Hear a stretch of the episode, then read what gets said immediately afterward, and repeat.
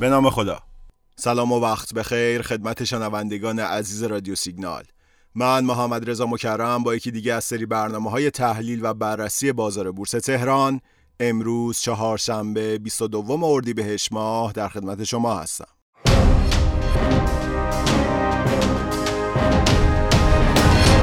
بررسی ها نشون دهنده خروج حقیقی ها از صندوق های سرمایه گذاریه و این قضیه در کنار رشد چند روز اخیر نمادهای شاخص ساز احتمالا نوید دهنده روزهای بهتری در بورس تهرانه. خب بالاخره بعد از کلی حرف و حدیث در مورد دامنه نوسان و نامتقارن کردن اون در دو مرحله خبر برگشت دامنه نوسان از شنبه 25 اردیبهشت ماه به حالت متقارن مثبت منفی 5 درصد می‌تونه سیگنال خروج از شرایط بحرانی تلقی بشه. علاوه بر این با تصمیم اخیر شورای سران سقوه برای حمایت از بورس و رسیدن قیمت اکثر سهام به حمایت های مهم تکنیکالی و پی بی های مناسب میشه انتظار ورود نقدینگی جدید به بازار رو داشت و این دور از ذهن نیست. در واقع بازار تحت تاثیر تصمیمات دامنه نوسان روند مثبتی رو طی کرد. خروج پول حقیقی در این روزها خوشبختانه به کمترین مقدار خودش طی این چند ماه رسیده و علاوه بر اینها انتشار خبر آزادسازی صادرات مقاطع طویل فولادی به مدت سه ماه باعث افزایش تقاضا و ارزش معاملات در شرکت‌های فولادی و شاخص‌ساز شد. در واقع عدم رشد بازارهای موازی، کاهش و تثبیت نرخ دلار و کاهش انتقال نقدینگی به بازارهای دیگه نشون دهنده امید سهامداران به بهتر شدن شرایطه. شاخص کل بورس تهران در پایان معاملات امروز چهارشنبه 22 اردیبهشت ماه با رشد 4000 واحدی و 38 درصد افزایش به عدد 1 میلیون و 183 هزار واحد رسید.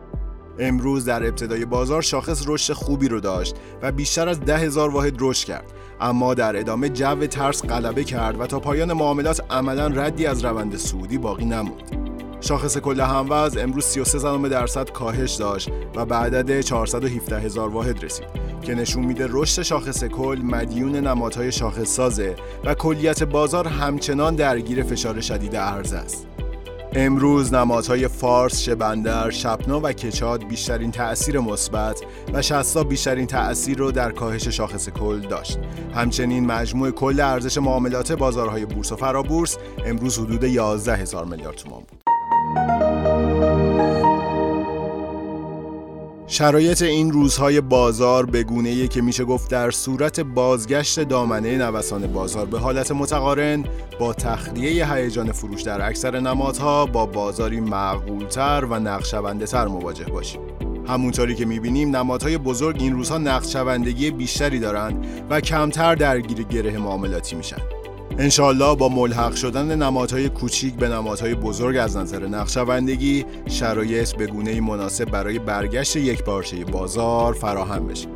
علاوه بر اینها شرایط بنیادی خوب شرکت های بزرگ بازار، رشد مداوم کامودیتی ها در بازارهای جهانی، اقدامات مثبتی مثل انتشار اوراق اختیار فروش طبعی و ورود نقدینگی از این محل ها در صورت ادامه دار بودن تأثیر مثبتی رو بر روند معاملات خواهند داشت. و اما از لحاظ تکنیکالی ناحیه مقاومتی بسیار مهم پیش روی شاخص کل حدود یک میلیون و هزار واحد قرار داره که البته به صورت داینامیک هست و هر روز هم تغییر می‌کنه. در صورت شکست این ناحیه و تثبیت برای اون ریسک بازار به شدت کم میشه و امیدواریم انگیزه ورود پول جدید به بازار به وجود بیاد. همچنین می‌تونیم به صعود شاخص تا میانه کانال یک میلیون و هزار واحد هم امیدوار باشیم. اگر قصد سرمایه گذاری در بازار بورس رو دارید به راحتی از کنار فرصتهای جذاب پیش اومده گذر نکنید. هر کالایی رو هم که در نظر بگیرین نسبت به سال گذشته چند برابر شده. اما شاخص کل تغییری نسبت به سال گذشته نداشته. لطفا هیجانی رفتار نکنید. خب چند تا خبر مهم امروز رو هم براتون می‌خونم و در پایان از حضورتون خداحافظی می‌کنم.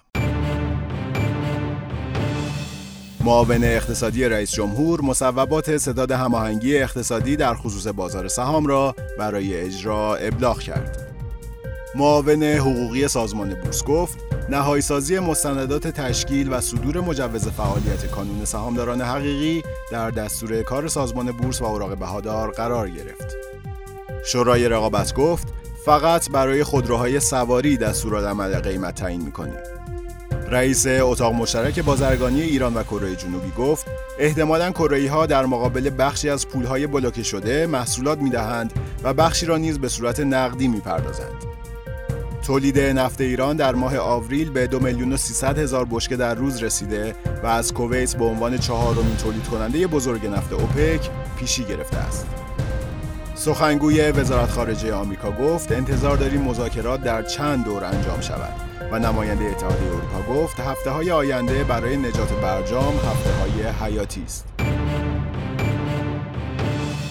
خیلی ممنون و متشکرم که امروز هم شنونده ی پادکست رادیو سیگنال بودید. امیدوارم هر کجا که هستید سلامت باشید. روز و روزگار خوش. خدا نگهدار.